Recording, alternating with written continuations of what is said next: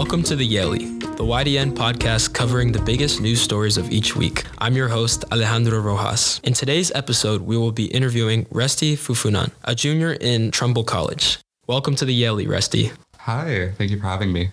Okay, so I just want to start off with a quick icebreaker. I'm a freshman who is looking for new exciting classes, so I was wondering what is the most interesting class you've taken at Yale so far and why?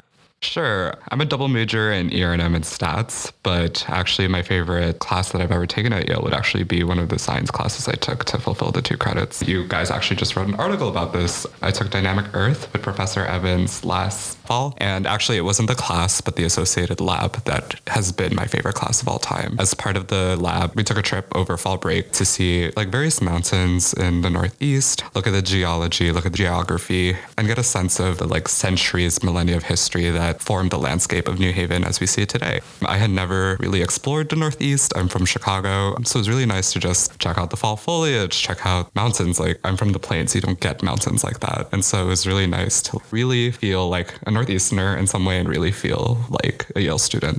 All right, so now getting into the protests, could you tell us a little bit more about the protest and what activities you engaged in while in DC?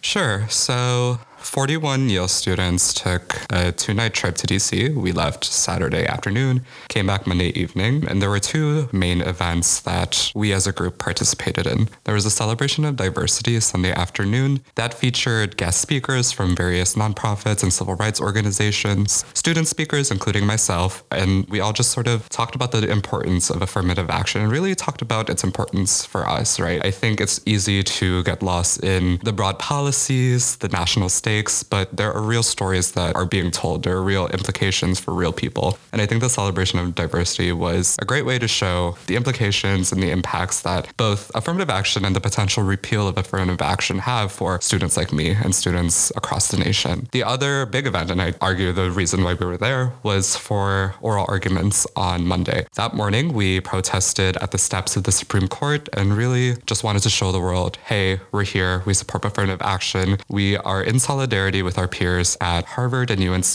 These are the two schools that are the focus of the affirmative action cases. We are here in solidarity. We are here with other students of color as students of color, and we value diversity on our college campuses. What does affirmative action mean to you? How do you define affirmative action?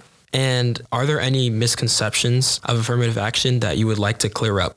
I'll start with the definition, which is to say, I don't have a great definition. I'm sure there's some legal jargon and some precise definition for affirmative action. But to me, affirmative action, you know, there's a main slogan that all of the organizations were promoting, which is defend diversity, affirm opportunity. And to me, that's what the core of affirmative action really is making sure that our campuses look diverse, that people get to meet people from all sorts of backgrounds, not just race, but socioeconomic status, class, gender, sexuality and of course, race, right? That's central to affirmative action.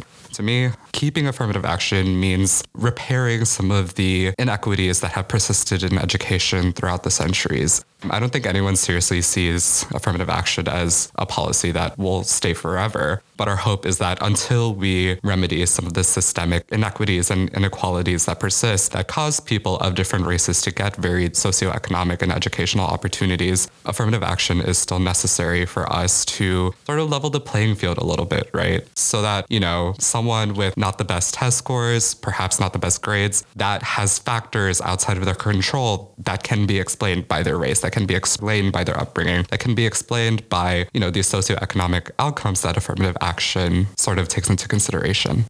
And then just abstractly, what would an overturning of affirmative action look like? And how could that potentially affect prospective students in future application cycles? Well, we don't even really have to think abstractly. There are many states where affirmative action has already been repealed, and we see that it leads to declining enrollments of students of color and very specifically black and brown students, right? I'm talking about public universities in California, I'm talking about Michigan. They have, in the previous decades, repealed their affirmative action policies, and we see that came with a decline of Black and Brown student enrollment. And, you know, these are just a couple of school districts or college districts, but you know, nationwide, the repeal of affirmative action means the changing of college campuses as we know it. It's the repeal, again, of diversity. It's rich people getting into college over and over again, right? It creates these barriers for people who, again, never had the same starting point, never had the same resources. Affirmative action sort of wipes out all the progress that we made to remedy those differences. Welcome to the cross campus segment of the Yalie, where we ask Yalies their thoughts on news stories of the week. I'm your host, Leanne Nazal, and this week I'm asking Yalies their thoughts on the affirmative action case in the Supreme Court. Hi, what's your name? My name is Nati Tesfaye. I am a first year in Branford College. What are your thoughts on affirmative action? Generally speaking, I would say that I support affirmative action. I think considering that, you know, with the state of our education nationally, I feel like there is a lot of inequity. And I feel like in many ways, at times people might get confused about what affirmative action actually means in the sense that I think that people might confuse it for, you know, equality and opportunity and equality and outcome, where I feel like it's more so equity and opportunity. And I think that distinction is very important for people to understand. And generally speaking, I think the miseducation of what affirmative action actually is is what hurts. I think the, the general progression of how we kind of address topics like affirmative action and equity in general. So I would say I'm a big supporter of, affirmative action. I think that, you know, if, if we look at education historically, if we look at, you know, marginalization of certain groups historically, in many ways we have to come to terms with that. And again, I understand that to, to a certain extent it can be unfair given with college admissions. Generally speaking, at very selective schools, you are going to have certain students are going to be put in positions where, you know, they might not get a spot. But I think, again, that is also an extension of the subjective nature of college admissions. But yeah, I think that's that's how I would answer the question. Thank you so much. No worries.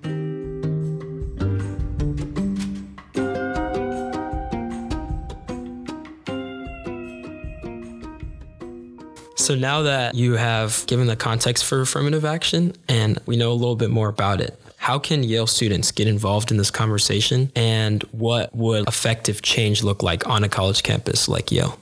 I'll start by saying that our fight is not over. A lot of the media campaigns, a lot of our actions were geared towards this previous weekend because oral arguments were taking place. But the Supreme Court doesn't release its decision until the spring of next year, spring of 2023. I'll speak candidly and say no one, I think, expects affirmative action to stay, given the composition of the court, and given that it has been split and Ketanji Brown Jackson has recused herself in one of our case, meaning that you know, there's even less judges in favor of affirmative action. I think we're all expecting it to fall, but I think that just means we have to be prepared to campaign for perhaps race neutral policies that still maintain diversity on college campuses. It means, you know, we've refocused our fight, go after legacy admissions next, right? We know that legacy admissions have caused the playing field to be even more uneven. And more broadly, we just stick to our slogan affirm opportunity, defend diversity, whatever that looks like in the changed landscape.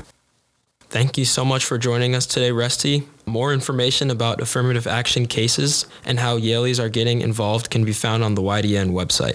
That's it for the Yalie. I'm your host, Alejandro Rojas. Stay tuned for the next episode of the Yalie.